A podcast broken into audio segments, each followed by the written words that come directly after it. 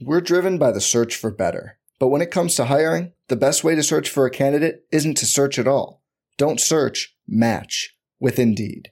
Indeed is your matching and hiring platform with over 350 million global monthly visitors, according to Indeed data, and a matching engine that helps you find quality candidates fast. Leveraging over 140 million qualifications and preferences every day, Indeed's matching engine is constantly learning from your preferences Join more than 3.5 million businesses worldwide that use Indeed to hire great talent fast. And listeners of this show will get a $75 sponsored job credit to get your jobs more visibility at Indeed.com slash BlueWire. Just go to Indeed.com slash BlueWire right now and support our show by saying you heard about Indeed on this podcast. Indeed.com slash BlueWire. Terms and conditions apply. Need to hire? You need Indeed.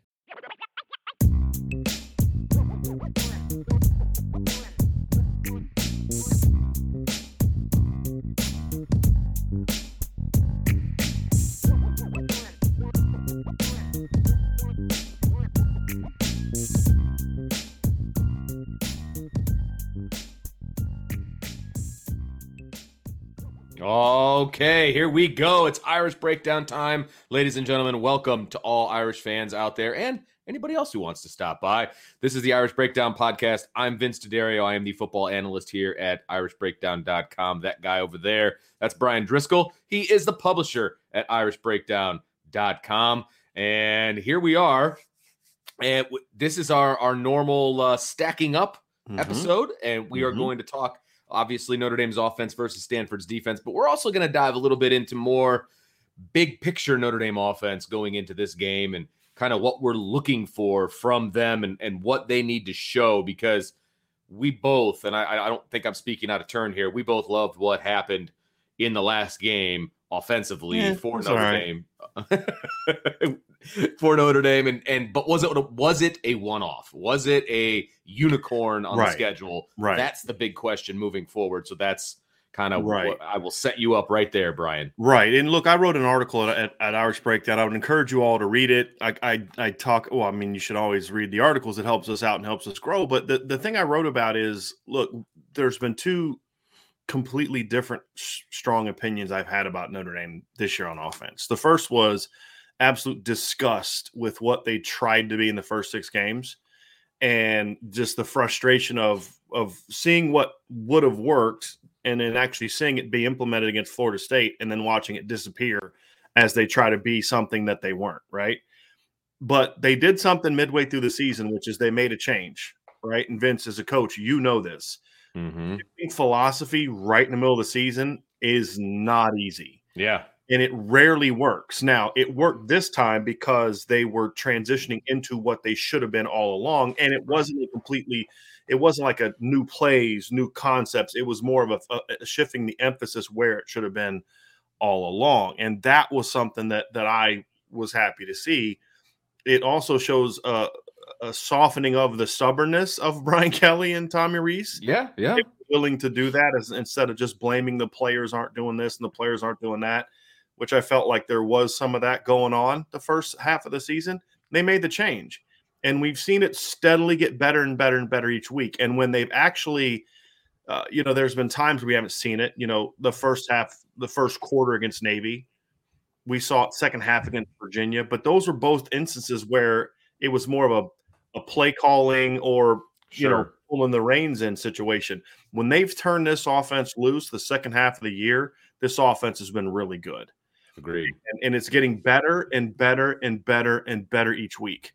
And so that's what makes me me think and be be optimistic that what we saw last week was sort of a culmination of what they were growing to as opposed to just that one game where it was everything was clicking for you and everything was going wrong for the other team which happens right right i mean we've no seen doubt to good. I mean, Notre Dame and Miami in 2017. That's exactly what that was. If they played a week later, Notre Dame, Notre Dame beats them by 20. In my, mm-hmm. but that particular day, that's what happened. Right. So as you kind of watch them grow and you see them become more of a pass-oriented team, not not pass-oriented team because they're still running a ton, but more of a building around the pass formationally with the concepts and things like that. It's made their run game better. Jack Coan's numbers the last, I mean, he's been sneakily excellent Oh, the last five games. Here's Man. Jack Coan, especially the last four games. Here's Jack Coan's numbers the last four games. He's completing 74.2% of his passes, 9.7 yards per attempt, and has a passer rating of 178.08. And this is what I wrote in the article for context purposes. If those stats were his season long numbers, he would rank third nationally in completion percentage, eighth in yards per attempt, and sixth in passer rating. And he's had seven touchdowns and one pick during that time. That's also helped Kyren Williams be better. In the last five games, Kyren Williams has gone for over 500 yards, which would put him on pace for over 1,200 yards in the regular season if that was expanded for the whole year. And he's caught 21 passes in that right. game stretch. You're seeing Michael Mayer getting hot. You're seeing Kevin Austin getting hot. Lorenzo Styles is starting to find his role. Braden Lenzy's finally being worked in. The back, I mean, it literally everything is clicking for Notre Dame. Now, they've played bad teams. But the difference, Vince, is they're looking like what a really good offense is supposed to look like against Right. Exactly. It's not that they're just out talenting teams because we have criticized the offense for that. They just out talented Toledo. They just out talented Purdue. They just out talented some teams that they beat in the first half of the season. This is good coaching, good scheme, good execution, and being really talented.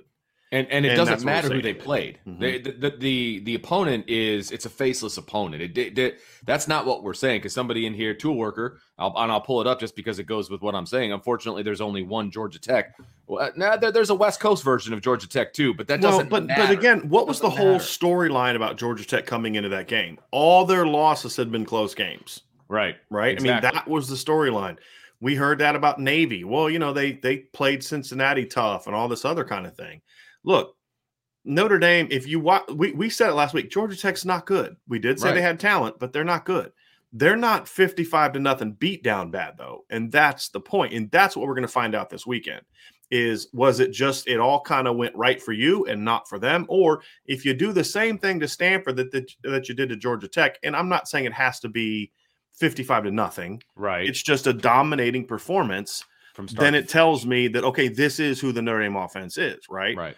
So again, that's the whole point. It's it's not about the context of the opponent. It's about the execution of the team. And that's the difference because with all due respect, there's not a whole lot of difference between Georgia Tech and Toledo. Right. just That's isn't. true. That's true. And and we saw what happened with Notre Dame and Toledo. There's not a whole lot of difference between Georgia Tech and Florida State. Florida State's better, but it's not by much. And we saw what happened in that game. It- you're clearly seeing this Notre Dame team play And- much, much better football. and if you put the film on of let, let you just said it Toledo, okay? So you put the Toledo film on and you know, you show it to somebody that hasn't watched any Notre Dame football this year and you you take away the fact that it's the same year, okay? You put on the Toledo film, you put on the Georgia Tech film, and all I'm talking about is from an offensive standpoint, play calling, play design, uh Right. motions, all of that stuff. Those are two completely different teams. And Mhm. anybody that hasn't paid any attention would be like, there is no way, you know, outside of the fact that it's the same jersey numbers, that this is the same offense. Right. Okay. And, and what And that's- Tool that's the Worker's point. saying is is a legitimate thing to push back on. It's Sure. legitimate to say Oh, that yeah. because this is exactly what Vince and I talked about, not not together publicly because we were at different places at the time. But the thing late in 2019, it was they're not any better. They're the same team they were at the beginning of the year. Same Right. concepts, everything. It's just they're playing bad teams Right. which is why I wasn't impressed by that team, right? So I mean, we do have some similar context. We saw something similar to this late in 2019. They just beat up on a batch of bunch of bad teams. They didn't actually look a lot better on offense than they did early in the season. It was Chip Long did a good job of getting his players in position to make plays, but the line still wasn't really any better. I mean, the running back position was still banged up. It was the same team. It was the same team Right. the second half as it was the first half. and that's the This our guys are better than your guys Right. scenario that we were Right. talking about. And Yeah. and one thing we've all I've always credited Chip Long is he was always really good about here are my playmakers. Let me find ways to give them the ball. He did that with Chase late in the year. He did that with Braden Lenzy late in the year. He did that with Cole Kmet late in the year. And, and so th- that's what we did not see from Tommy Rees beginning of the year that we are seeing now. And that's the difference. Like if you went and looked at Notre Dame early 2019, schematically, philosophically, what they're trying to do, they weren't a whole lot different than what they were in the second half of the year. This Right. is a different looking Yes. team, and they're doing to bad teams what you're supposed to do. Because remember, you know, when when they beat Boston College 40 to 7, that was an ugly game. They were it was 16 to 7 in the second half. And I've talked about this before. AJ Dillon's running screaming down right down the middle of the field open, and they missed him because Ade Ogundeji had a sack. They didn't put BC away until late. You know, I, I the Duke game, you know, Duke was just really bad. I mean, you know, so so you look at a lot of those games, and, and I can talk, I can talk through a lot of those games where it wasn't as impressive as the final score showed, right? And, and like Stanford, Stanford led Notre Dame for a good chunk of the first half. Do you remember Right. that? And that was a Yes, four and eight Stanford team. Right. So it was a completely different situation. And, and I'm going back through it now. I mean, you had the Virginia Tech game, they should have lost. They played great against Navy. That was the game they played great against Navy. That was the exception. This season, however, they're they're actually the score is not as close as the game wasn't as close as the score is dictating. That's the difference. And so I think when you look at it, it, it, it, it does tell a different story. Now, here's why this matters, and here's why this game matters against Stanford because it's not just about beating Stanford because they're going to beat Stanford. Correct. Okay. This is not one of those, well, anything can happen type. No, they are terrible. They are Right. awful. That's They're so beat bad. up. They're Please soft. They're not Pop in the film. Just watch. Just watch them. They're not. good. So that's so that's not a setup to say to dismiss what Notre Dame might do. This is more of a we need to see Notre Dame keep doing what they're doing, which is just an absolute domination. Because here's Yeah. what here's why it matters, Vince. When you look at Notre Dame going into the postseason, the defense is playing elite football, and and the metrics on defense. This is what a lot of people. This is what's kind of been funny about listening to complete people complain about Marcus Freeman all season. He had one bad game, and then like a bad half at a couple places. Mhm. Toledo, oh yeah. and then North Carolina. Second half against North Carolina was not good. But other than that, I mean, they dominated Purdue, they dominated Wisconsin. They didn't play great against Virginia Tech, but they didn't play bad against Virginia. They had like two bad plays. And then they've dominated their opponents since. If you look at Notre Dame's numbers, they're a top 10 defense when it comes to like all the efficiency numbers. They're a top 10 defense in red zone, top 10 in, in I think third down, they're in the top 25.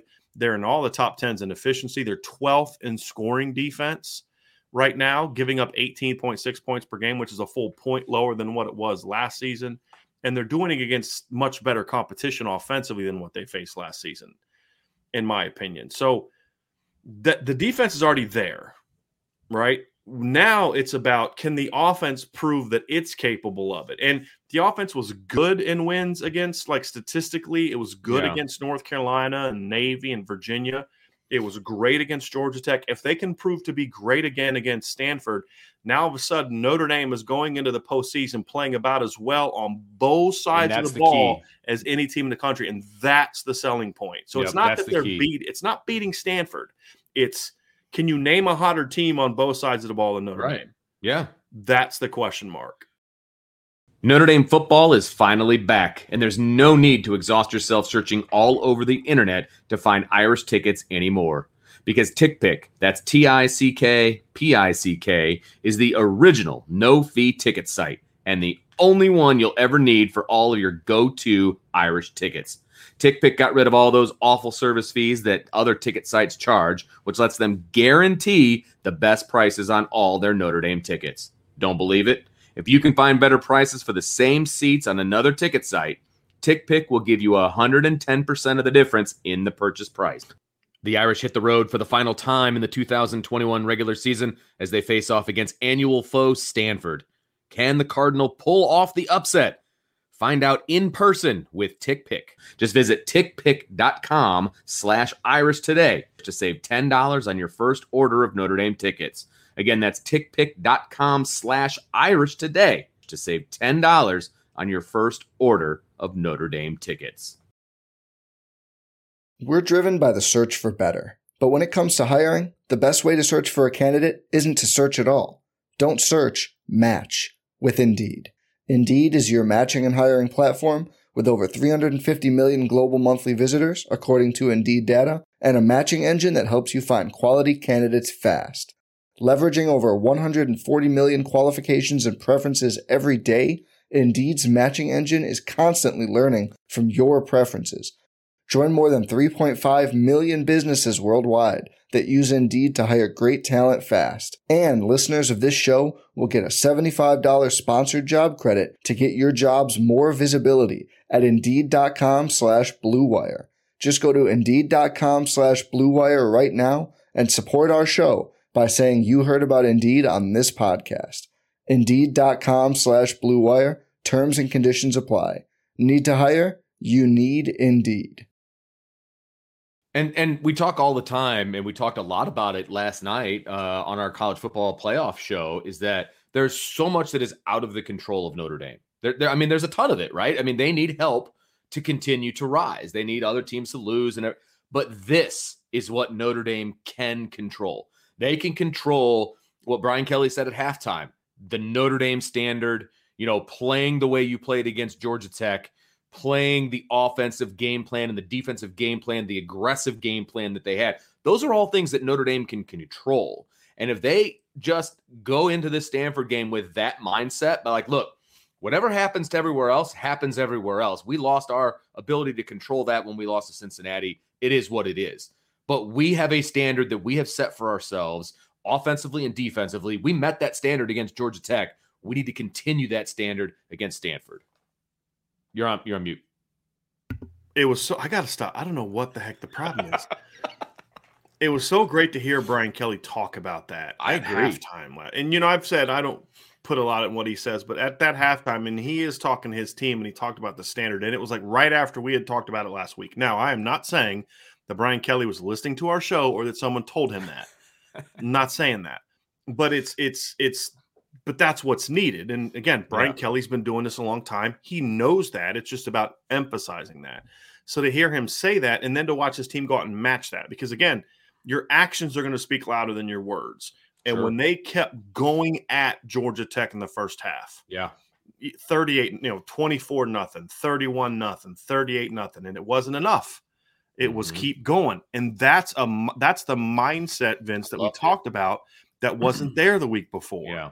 Yep. And so again, we can hammer Brian Kelly for the things that he does wrong, and I will. You know I will.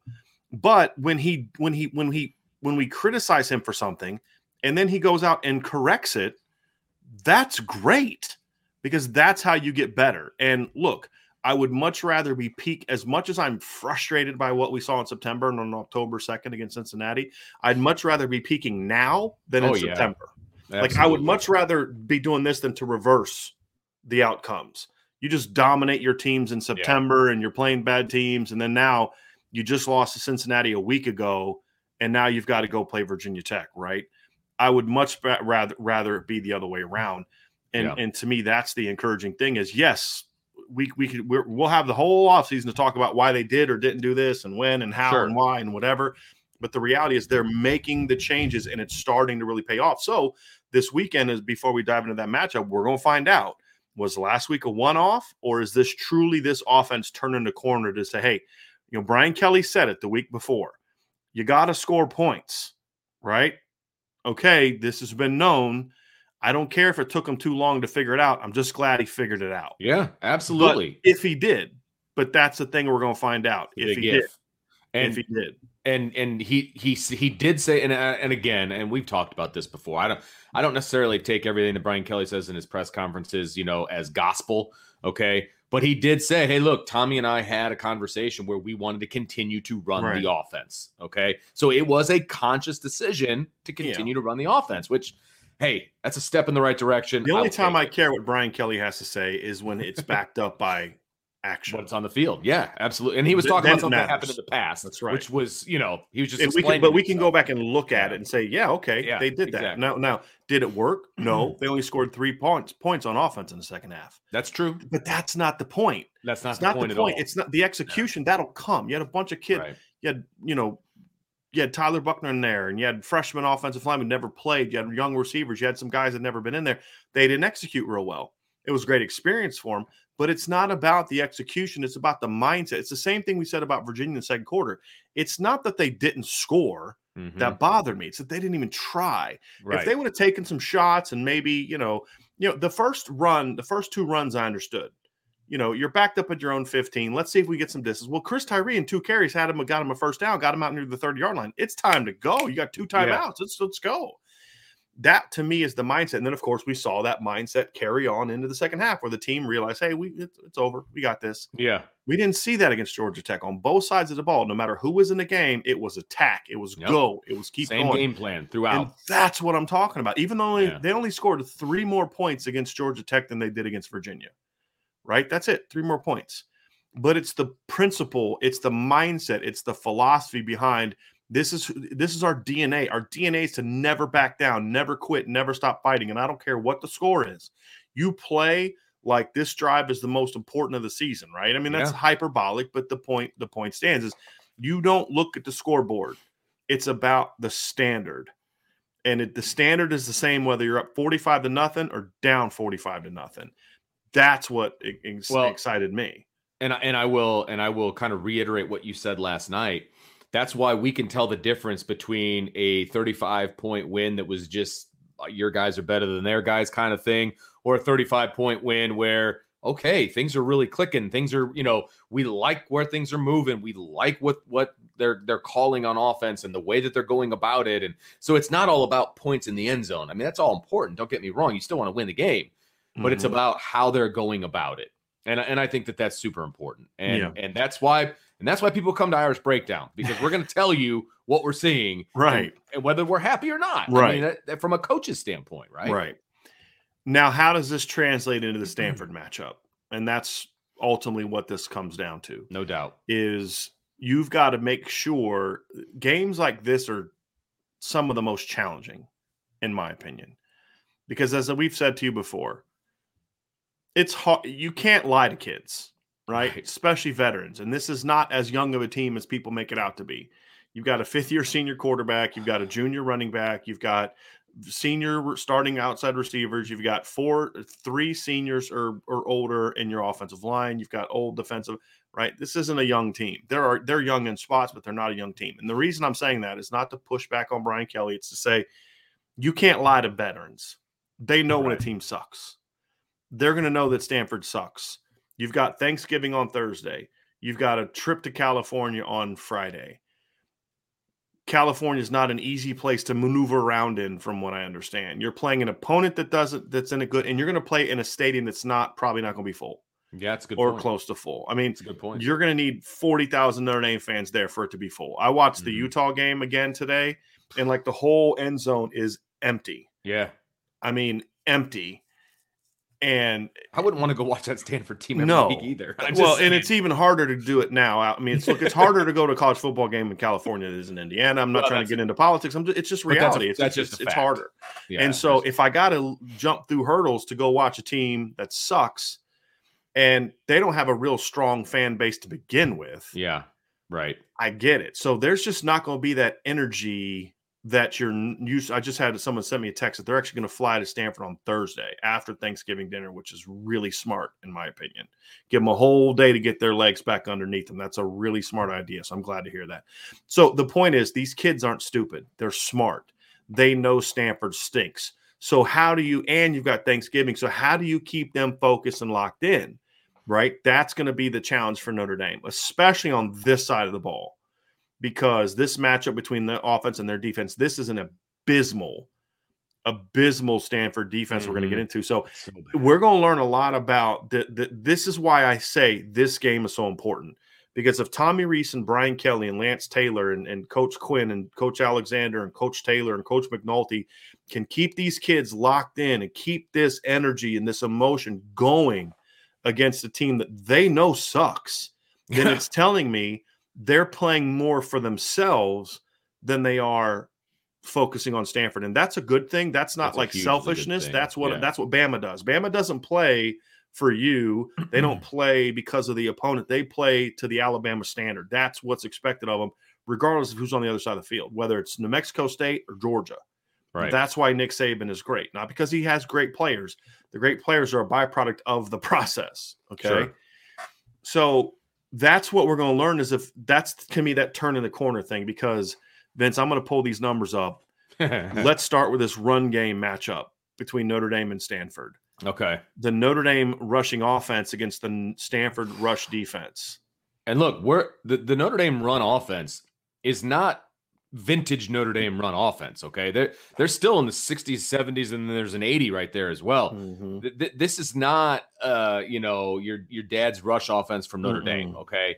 So that, I think that is very important when you're looking at these numbers, and everybody in the chat knows that. They know that this isn't a, a, a vintage Notre Dame run team, but the, I can tell you right now, Stanford would kill to have the numbers that Notre Dame has right now. And and Mhm. when you look at Stanford's numbers, there's only 130 teams. As a reminder to everybody out there, that's the the lowest you can be is 130, and every one of these numbers is in the 120s.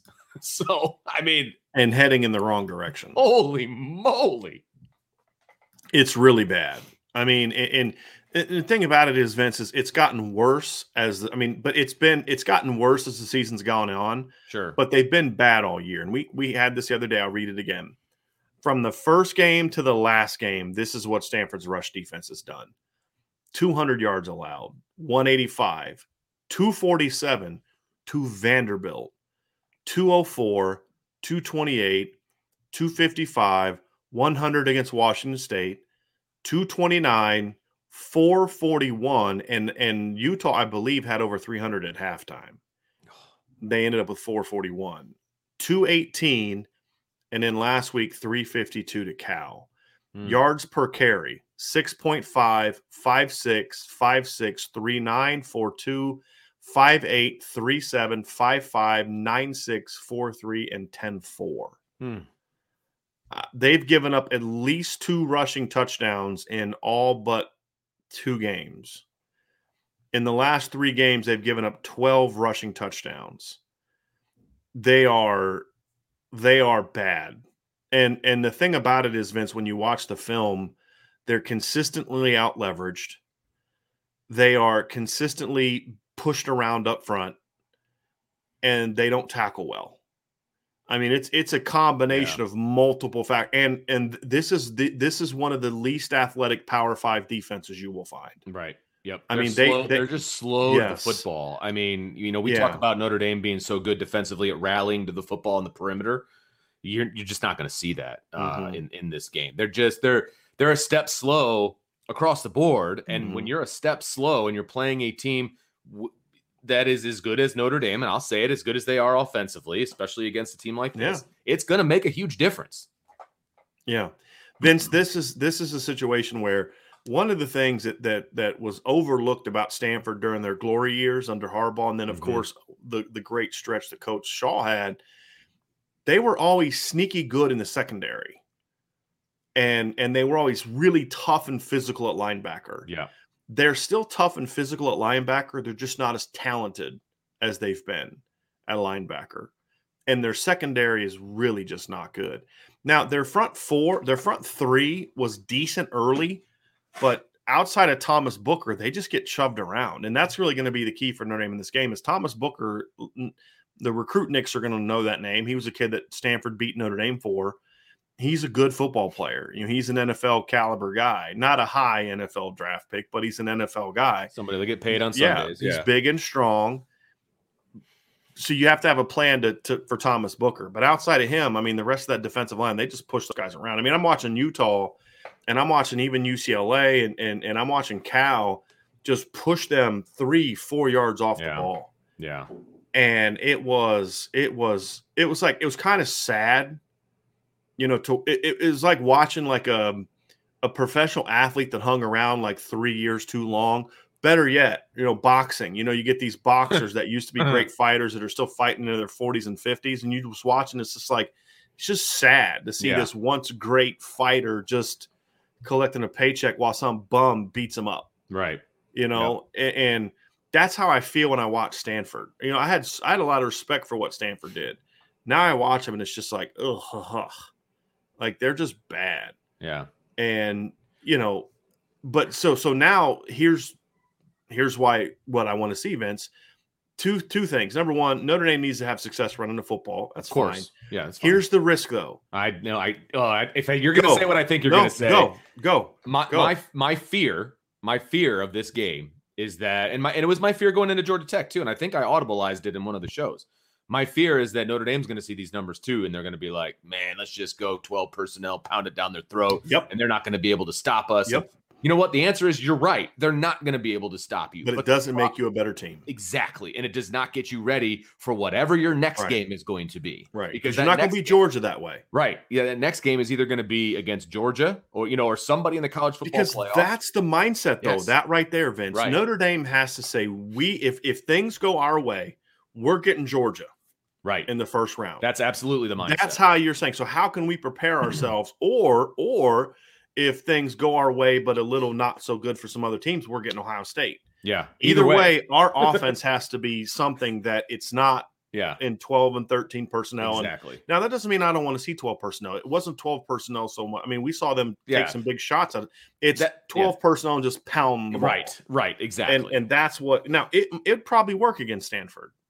But it again, it doesn't make Right. you better. exactly. And that's the danger. So continue to get your yards, but get it from running the offense the way that you have for the last month, which Right. is tempo, speed, spread the field, stretch them out, create run lanes and holes for your offensive for your running back to then go make Mhm. plays. Keep being who you are and building on who you are. Don't get and this isn't a this isn't a concern for Notre Dame specifically. This is always my concern when you're playing a team this bad. And it was a concern when I coached. I don't know if you ever saw offenses like defenses like this, but you kind of run into this. Hey, I know we can just line up and pound these guys. Let's go out there and pound them, puff Right. our stats up, and get a big W. But then it doesn't make you better for the next week, and that's the key. That's 100% And and, the key. and so yeah. that's what you want to see from Coach Rees is, hey, keep that pedal to the metal, man, because you're not building your team to beat Stanford. right. You're building your team to beat Georgia and Ohio Yes. State and Cincinnati or Alabama or Oklahoma State or whoever you might get in the college football playoff or one of those teams in a New Year's Six Bowl. Right. Because this Right? is your last tune up. I mean, this is your last opportunity to go up against somebody who is not your team, right? This is your last chance for a month. No matter what bowl you're playing in, this is your last chance for a month. So Right. you need to make yourself better and you need to get ready for whoever, because even if it's a New Year's Six Bowl, you're going to be playing a team that's better than Stanford. Right. Okay. And, and in order to win that game, you've got to, you've got to, I know, I know. there's not a bowl they're going to play in where that team's not going to be better than Stanford. Right, exactly. Uh, but So the I goal isn't to beat Stanford. That will be all part and parcel with you doing what you do. The win will take care of itself. Don't worry Right. about that. Okay. Again, Right. you're not scheming to beat Stanford. Mm-mm. Okay. You are you are not scheming to beat anybody. You're scheming to make yourself play the way Notre Dame It's plays. about your identity. And Notre Dame has finally established an identity with this fo- football team that works. And now this game is about is about tattooing that thing on your chest. yes. Right? You've been coming up with the design, you have it written out. Now it's time to take it to the tattoo artist and put it, have them put it right there on your chest, right over right here over your heart, right here. Yeah. Bam, that's who you are. Mhm. Now I think that's how it works. I don't have any tattoos, you know, so I'm assuming that's how it works. I don't need Uh, I don't know. but that's that's where I'm coming from, Vince. It's about you've worked to get here. You've worked to kind of finally say, "Hey, we've we've gotten to the point where we really feel good about who we are."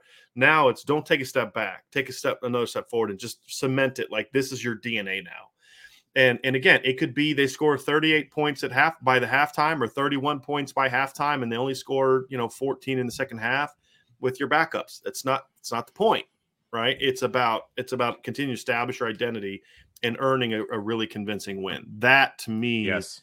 is is is so so important to this game. And this is the matchup right here that concerns me with that Yeah. because you can make it can get really easy to just come out and say, hey, um let's just let's just let's just go get this dub and go home. because that's the e- that's that's the I don't want I don't want to use the word lazy because that's not what I mean, but like that's the easy go to. Like, well, I mean, look at these numbers, guys. I mean, we can line up and we can just pound them, and, and it doesn't matter, and we'll just uh, you know blow them off the field, and it doesn't matter. Run the clock, blah blah blah. Like that's the old mentality. That's not the mentality I want to see on Saturday night. Are you Before- laughing at your tattoo request? Before we put it, we move on to the past game. Rick Doyle says, Bryan, you should get body on a body tattooed on your chest. I don't know if anyone that doesn't listen to this show would take that the right way. that sounds like something a dude that's just waiting to get sent to prison.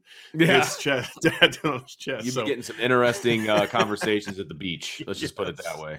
yes, yes. Oh goodness gracious!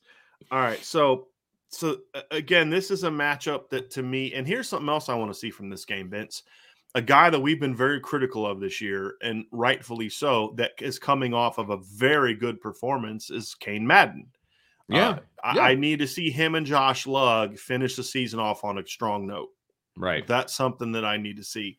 If he can put two again, Stanford's going to present a little different matchup than Georgia Tech did because Stanford's front three are are, are not good, but they're at least big, hmm you know. And, and so if Notre Dame can kind of come off and get some movement on them the way they did Georgia Tech, that's also going to be a good sign because again, you need to stay who you are, tempo, get the ball outside, you know, hmm spread the field, be who you are. But that doesn't mean you can't do that and move people. Right. and that's you know because right now it's still been body on a body right? It's still been that all season. But if you can be body on a body with some push then it gets real interesting on what this offense can be. So that's another part of this. It's it's look they're going to get their yards. It's just going to happen but are they getting their yards because they're just way better than stanford are they getting their yards because again they're building on what they're doing that's the final piece of this that vince that to me i, I really am curious to see in this matchup Yep. So there we go. Pass game matchup. This is an interesting one too, Vince, because I think Stanford's pass defense looks a lot better than it actually is because of just how bad their rush defense has been. It's like teams haven't really needed to throw the ball on them, and Right. there's not a lot of great passing teams in the Pac-12, if we're being honest. That's very Uh, true. It's it's a it's a conference that's become very much a a pass oriented league and or excuse me, run oriented league. And so there's there's not a lot of really good throwing teams. Their secondary is not good. And you know, like like I said, they they've you know like Utah only threw for 140 yards on them. Well, when you run for almost 500 yards, you you don't need to throw on somebody. right. You know, Washington only threw for 146 because Washington's pass offense is terrible.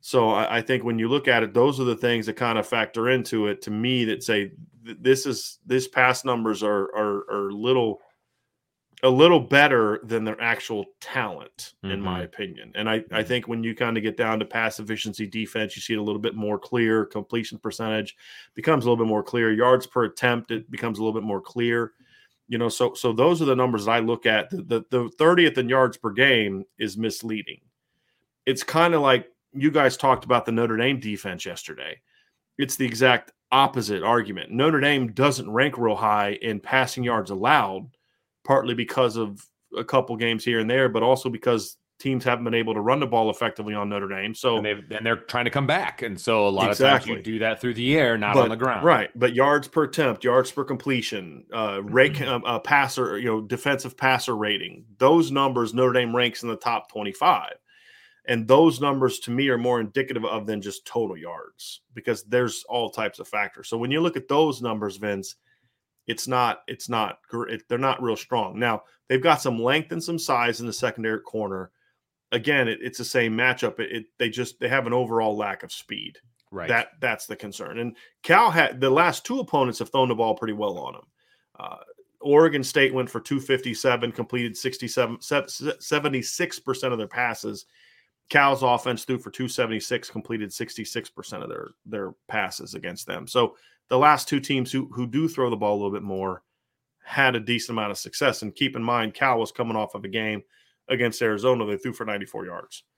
but they have a they have a they have a decent pass attack, you know, Yeah. and, and so Chase Garbers solid player, nice player, but I mean, you know, he kind of- had a lot of success last week. Yeah, I was gonna say the quarterback for for Cal uh, was kind of a dual threat. I mean, the kid can run the ball, he can throw the ball. He's he's just kind of a jack of all trades, master of none. Like that's kind of the the thought I got He's about just a him. nice college Yeah, quarterback, right? exactly. Competitive kid. They're Yeah. better when he's in there. That kind of thing. Yeah. Absolutely, yeah, no question. Yeah. Agreed. So what they don't have is the weapons that Notre Dame has. And, and and this is again why it's important to me that Notre Dame makes sure that their pass offense still becomes a key aspect of what they're trying to do. Because you're still trying to build some of these weapons into a regular part of who you are, right? You're still trying to get Lorenzo Styles going. You're still trying to get Deion Colzie going. I mean, if it was me, I would honestly that would be something that I would want to have as part of this game plan is let's really make sure that Lorenzo and Braden Lenzy get touches early, assuming Braden plays, and let's make sure that Deion gets work not just snaps, but work. And he's got to pass here, pass there. And when he gets the ball, he does some good things. Right.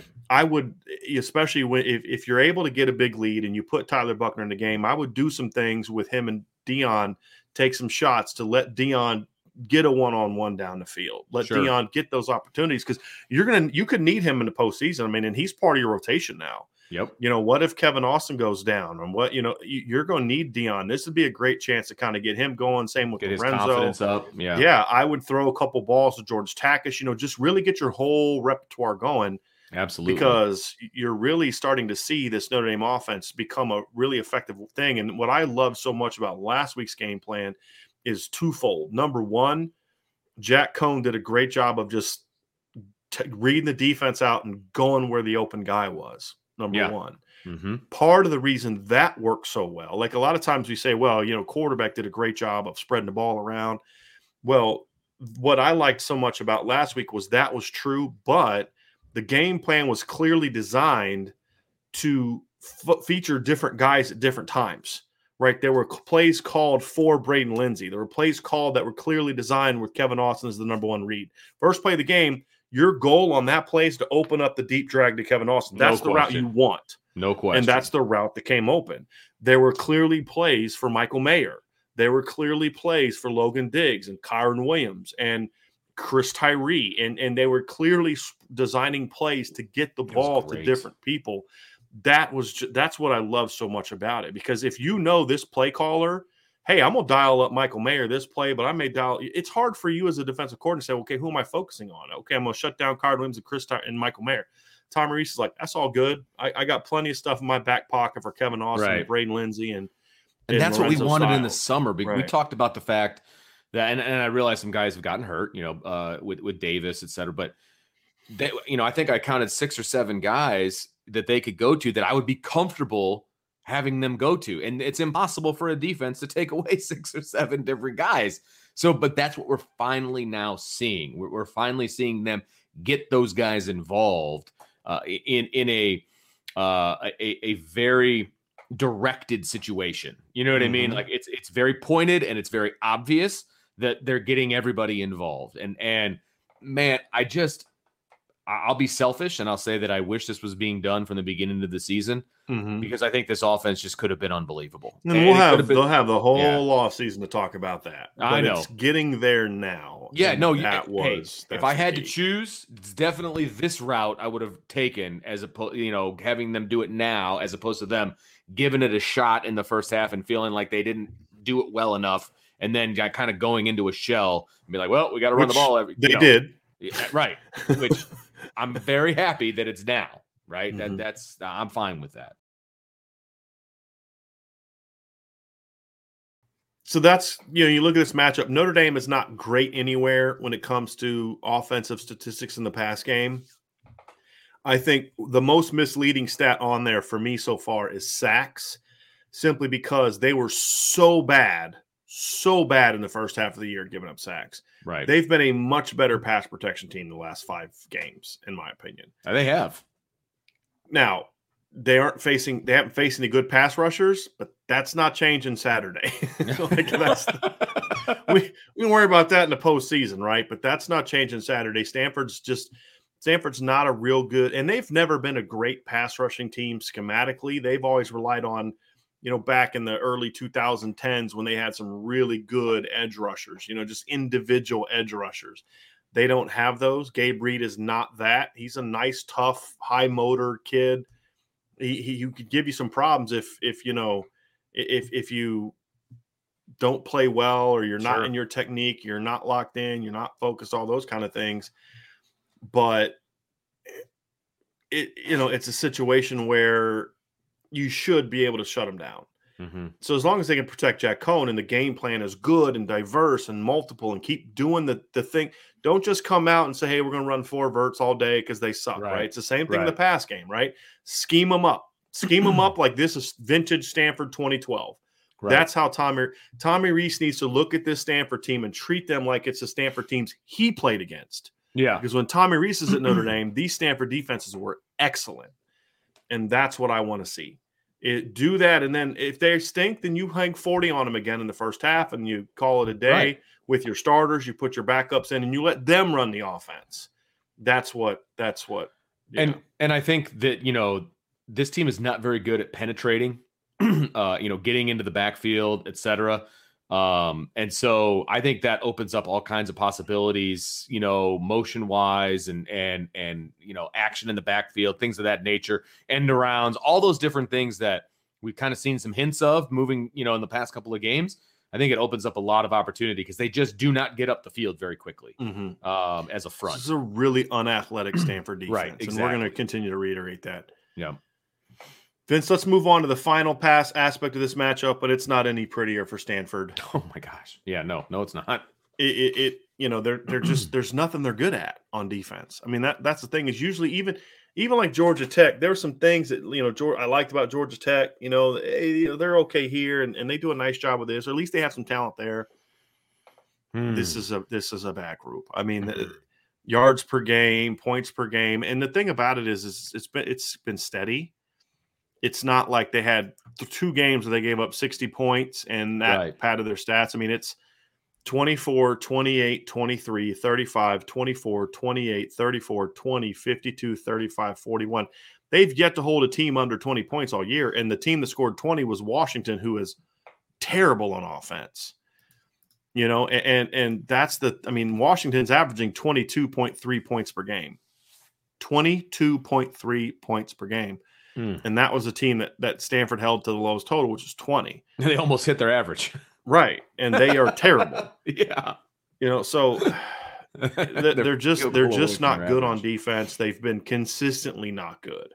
Yeah. And that's the thing is this is an opportunity for Notre Dame to really go out and lay the wood on them. mm-hmm. And because there's a lot of people saying that Utah is one of the hottest teams in the country, and they are right now. Sure. Utah played them three weeks ago and put an absolute beat down on them. I mean, that's the thing is Notre Dame is getting an opportunity in these last couple of games to play bad teams, but to then have measuring a recent measuring sticks against other teams that the committee perceives to be hot teams. Right. Absolutely. Utah obviously is one of them. And so for me, Vince, when I when I look at this, I say, okay, well, how are you going to, you know, how, not that Notre Dame doesn't need to be worried about Utah. This is more us as analysts looking at this. Correct. Right. It- it's data points, right? We're, we're, Right. we're looking at ways to compare Right. teams and, and things of that nature. Yeah. Right. So this isn't saying that that they need to worry about Utah. It's more of just the reality of the fact that they have that recent game. Plus, you have Georgia, Georgia Tech playing this weekend. Yep. And and so to me, you know, Utah's jumped all the way from like unranked two weeks ago to 19. The committee Yeah. clearly likes what they're saying from Utah. And so now you're in a situation where it's like, okay, well, now it's your turn to go do that. And that's what Notre Dame needs to do offensively. And and if they can, and here's the thing, we're going to get into keys to the game. So we're going to record a podcast tonight.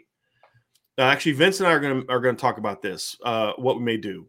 We'll get, but we'll have a show. We'll have a predictions. I'm not going to bring it up because then if we don't do it, then they're going to know you're the Yeah, one that's fair. that said we weren't going to didn't want couldn't do it. Wow. So well, I'm, I'm- I'm, looking out for you. I'm joking, man. I could just throw you. Oh, you know, fault. fine. Screw it. I'm throwing one of the bus here. No, uh, I'm kidding. So we're gonna have our, our matchups and prediction show. Whether that's tonight or tomorrow, we'll let you know. So that's why you need to be subscribed and hit the notification bell. Just saying. Bingo. Uh, but you know, we'll, we'll- we'll we'll get into sort of the the final score and all that kind of stuff. But I like the Notre Dame defense in this game. But I'm gonna tell you something right now. If the Notre Dame offense can really come out and jump all over Stanford, it makes it so much easier for the Notre Dame defense Always. to really attack and, and force mistakes. because they don't feel like they if they make a mistake it's going to be a huge problem Mm-mm. you know what i mean like they Yeah. have to be able to play fearless like Right. that that okay if we take a chance here and it doesn't pay off well the offense still has our back we still got Right. a huge lead it doesn't necessarily And Stanford doesn't have a lot of playmakers at receiver. They have a lot of Right. big guys that can win the one on one back Sure. shoulders and stuff. They don't have a like they don't have that guy that you throw a slant to and you're like, uh oh. you know, so I think that gives you even more reason to be aggressive. Don't let them nickel and dime you because that's what they want to do. They Right. want to run their pro style West Coast offense and and they're you know crazy, run their slow banana. And, yeah, Man, those are so and there and and so to me, it's about that quarterback cannot move. If he can sit in the pocket and start start throwing dimes, and, and he'll do that, right? Sure. If Tanner McKee gets time to throw, he's going to throw some dimes, you know. And and he's a young, he's you know he's young, his ball placement needs work and all that, but he's got talent. He's got a good arm. He's got a big pro style body. Don't ever let him get comfortable. The best way to make him uncomfortable is for the offense to put 21 on the board in the first quarter. Or, you know, first three possessions. Yeah, Right. I mean, score whether that's possession. first quarter or Yeah. second quarter or whatever. You can't score 21 points if you don't get more than three Yeah. possessions, right? true. But the point is just score. Go out and score. Put it in the end zone. Yeah. That's going to be the key for me because that's the one piece that's still not quite there yet for Notre Dame. We saw it against Virginia, right? Early in the mm-hmm. game, they had to settle for the fourth down that they did not get. They went for it on fourth down the second time. They were able to get it, but you're you're not going to you don't want to rely on having to convert fourth downs early in games against Georgia and Ohio State Right. teams like that, right? So there are still parts of this offense that need to improve. And that's where we're going to learn a lot about Tommy Rees's maturity as a coach. And when I mean maturity, I don't mean like a lack of maturity as a person. I just mean like growing into the job Yeah, yeah, is being able to see your team win 55 to nothing and 28 to 3 and still say that was great, but we weren't good here. We got to get better there. That's what the great coaches do is they don't look at 55 nothing. They say, right. why are we still not putting it in the end zone every time we're in the red zone? Because a lot of these numbers have gone up in the last month. The red zone numbers have not really gone up. They haven't. They've they've been hitting more big plays. That's why Notre Dame is scoring more points. They're hitting more big plays. True. And, and so so that's something where Coach Rees is look at and say, hey, look, let's you know those are the things we need to still focus on. And that's what the good coaches do is they don't they don't get wrapped up in here's what our points per game are and here's what I it's are we playing to our potential as a football team? And then the the scary thing is the Notre Dame offense still isn't playing to its full potential. It's getting way closer. Way closer. But there's Yeah. just, a st- I mean, third down could stand to get a little bit better. It's been getting Yeah. better. They've been over 50% the last four games. That's, Yeah. that's good. That's real Yeah. good. on the season, not good. I mean, Right. it's okay. I mean, you're Right. 49th, but Well, 42-4 is not where I 40, want to 42 4 when you consider that they've been over 50% the last four games. I think they're like Right. 26 and 42. Yeah. 24 and 46 the last two games is just a shade over 50%. Just, just for context purposes, a shade over 50% gets you, I believe, into the top 10 in third Yeah. down offense. Let me just Yeah. look real quick. Yeah, the num- number five team in the country is 50.8.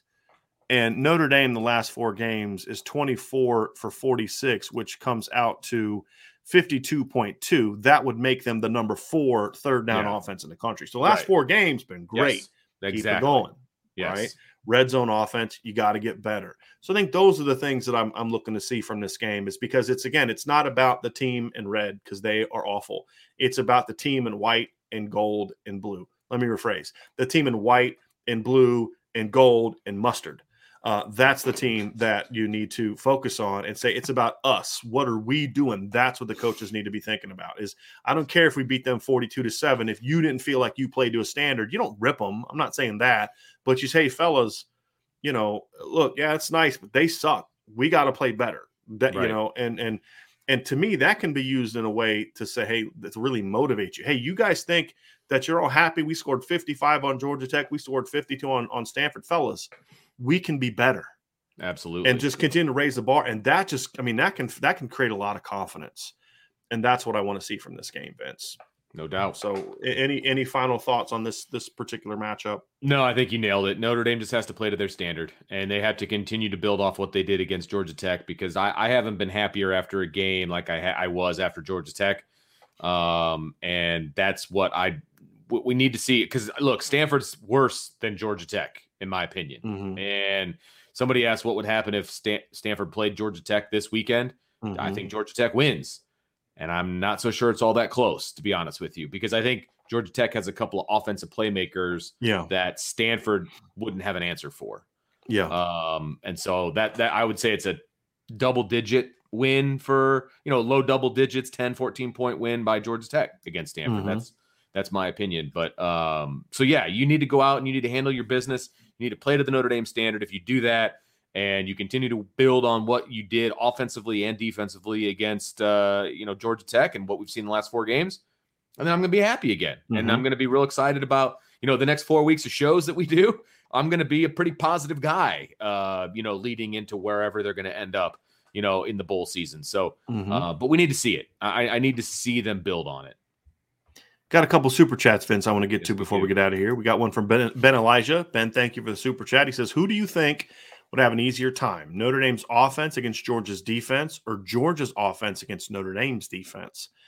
That is a great question. That is a really and that's question. Ben, that's why hmm. I'm not as concerned about Georgia as I am about Ohio State, for example. And, and, the reason I and that's why I've never bought into the Georgia hype. Now, if they go out and beat Bama, uh, you know, look, Georgia's great. This is a re- this is definitely one of the two or three best teams of college football for 2021. And for most of the season, they've been clearly the best team. I think Ohio State right now is playing for the last month good. has been the best. Last two three weeks has been the best team in the country. But for the whole season, start to finish, it's been it's been Georgia. I've got my concerns about who they've played, not, but they've sure. done what they need to do against bad teams. They're beating them all convincingly. Sure. I don't think Georgia's had a close game all year, but they have not played anybody in the same universe as Notre Dame or Bama. And that's why we're going to learn a lot about them when they play Bama in the title game. That's the one thing that makes me real nervous about Notre Dame's playoff chances. Right. Is if I'm right on Georgia, Bama's going to beat them. And then now it's like, uh oh, yeah, now you need Cincinnati to lose yeah. or Ohio State to lose or Michigan if, to lose. If Bama wins, little, I Notre Dame's going I, into year six. That that's yeah. that's my. I hate to boil it down to one game because other things can affect it. But I just feel like the way I feel like the whole cosmos is working. I, I just feel like they're Alabama, not dropping Georgia out. Yeah, and no, again, as I said I yesterday, unless it's a blowout, right? That's right. be the only. But I don't see that happening. So that that's that's where I'm coming from. But I, I, that's a matchup that I would not be afraid of. That doesn't mean Notre Dame's going to win or beat Georgia or Georgia stinks. It's just that's a matchup. To your point, I don't I don't think Georgia matches up super great against Notre Dame's defense. Everybody keeps focusing on how's Notre Dame's offensive line going to handle Georgia. Well, can Georgia move the ball on Notre Dame? I don't think that's a given. Right. They haven't the first two times they played Notre Dame, and they didn't move the right. ball all that great on Marcus Freeman's defense last year either. And and so I just I would welcome that matchup in the first round. I really would. And I could be nuts and they could end up beating Notre Dame by 40 if that happens and I'm going to look like an idiot.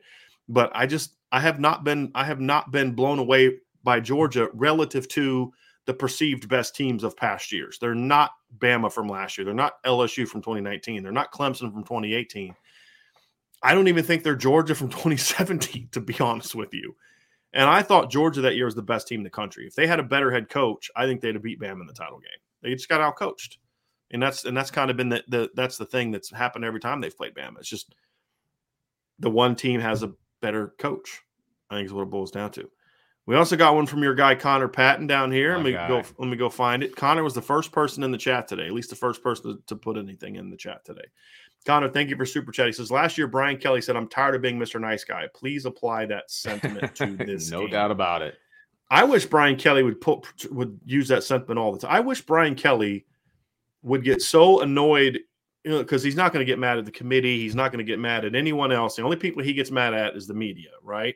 So I, I my, maybe that should be my new goal is to yes, good yes, this guy.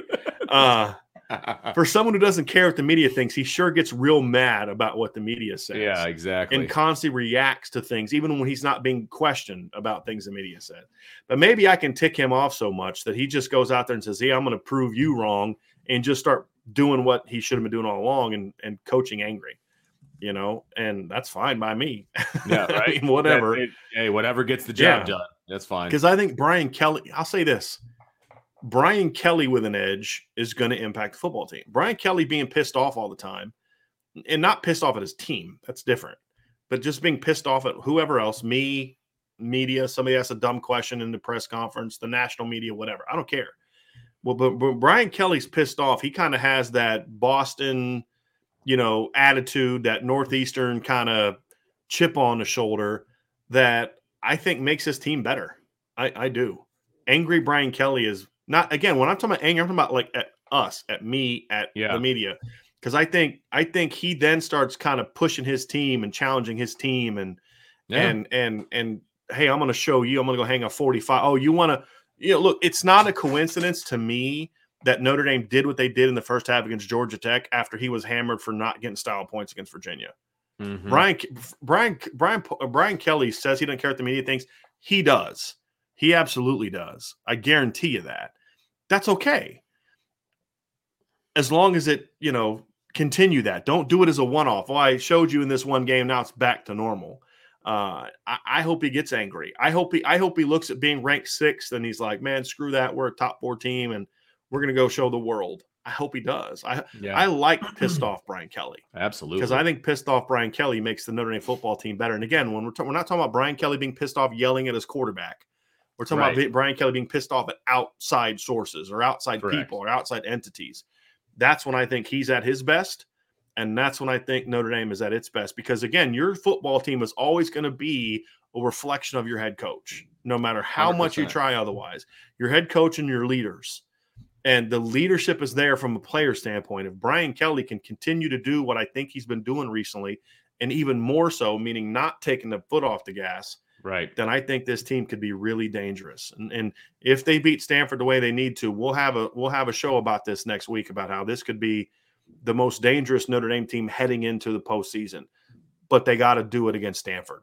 They've got to continue building against Stanford. You can't have that step back. Because if you take a step back, then it's like, well, it's just about the bad teams they've played. Sure. You got to build on it. And that's going to yep. be the key. So that's it for our super chats, Vince, and that is going to do it for today's show. We are going to have uh, we'll keep keep an eye out on Twitter and on on the notifications for when our next show is going to be uh, we, whether we record one tonight and play it tomorrow or or something else.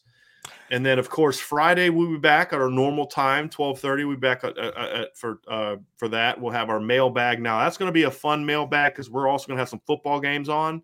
That's while true. we're talking, so that'll be kind of fun. So we'll do mailbag. We'll kind of talk about the games that are on. It's going to be a lot of fun. Saturday post game show after the Stanford game. Obviously, it'll be me, and we'll figure out who my guest is going to be, and then we'll be back on Sunday night for our Upon yep. further review. So hit the like button, hit the subscribe button, hit the notification bell if you're listening via podcast. Give us a five star review, and of course, make my Thanksgiving happy by signing up for the Notre Dame mess, the Irish Breakdown message board right there on the bottom. Boards.irishbreakdown.com. You can check that out, and um, yeah, and, and, and join us. So a lot more action coming up. We'll have a ton of action next week. We can't we cannot wait to do it all, and we can't wait to have you all by our side as we do it. So for Vince, I'm Bryan. In case we don't talk to you again before tomorrow live, have a wonderful, happy Thanksgiving. Absolutely. I'm getting to go leave to do some more shopping. I still have some more of your money I have to spend uh, for for families in in our community. But just have a wonderful Thanksgiving. Everyone stay safe. Enjoy the Please. time with your family. And thank you all so much for what you've done for us, what you've done for the South Bend and the Michiana community with the money that we raised, and for, of course, helping the Irish Breakdown grow the way that it has. Last year on Thanksgiving, Vince, this wasn't even a thought. No, nope. this this YouTube channel wasn't really even a thought for us. Mm-mm. And now it's it's growing every day and thriving, and it's because of you all. And so I want to thank you all very, very much. Have a great, great, great rest of your day and a very happy Thanksgiving. And we will talk to you again very, very soon.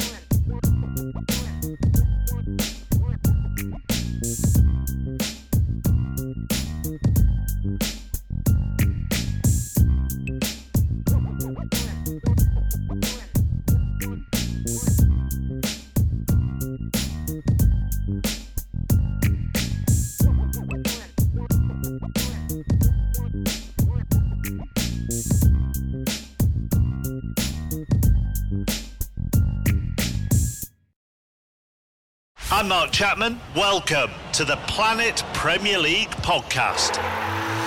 Each week, Cesc Fabregas, Nedum Onuoha, and myself talk all things Premier League. As a player, you don't have time to talk. No. You don't have time to make a plan. You just need to deal with wave after wave after wave. We watched Coach Carter, and he said, "Oh, afterwards, the game's just about doing this for your teammates." And I remember looking around halfway through the film, and half the squad was asleep.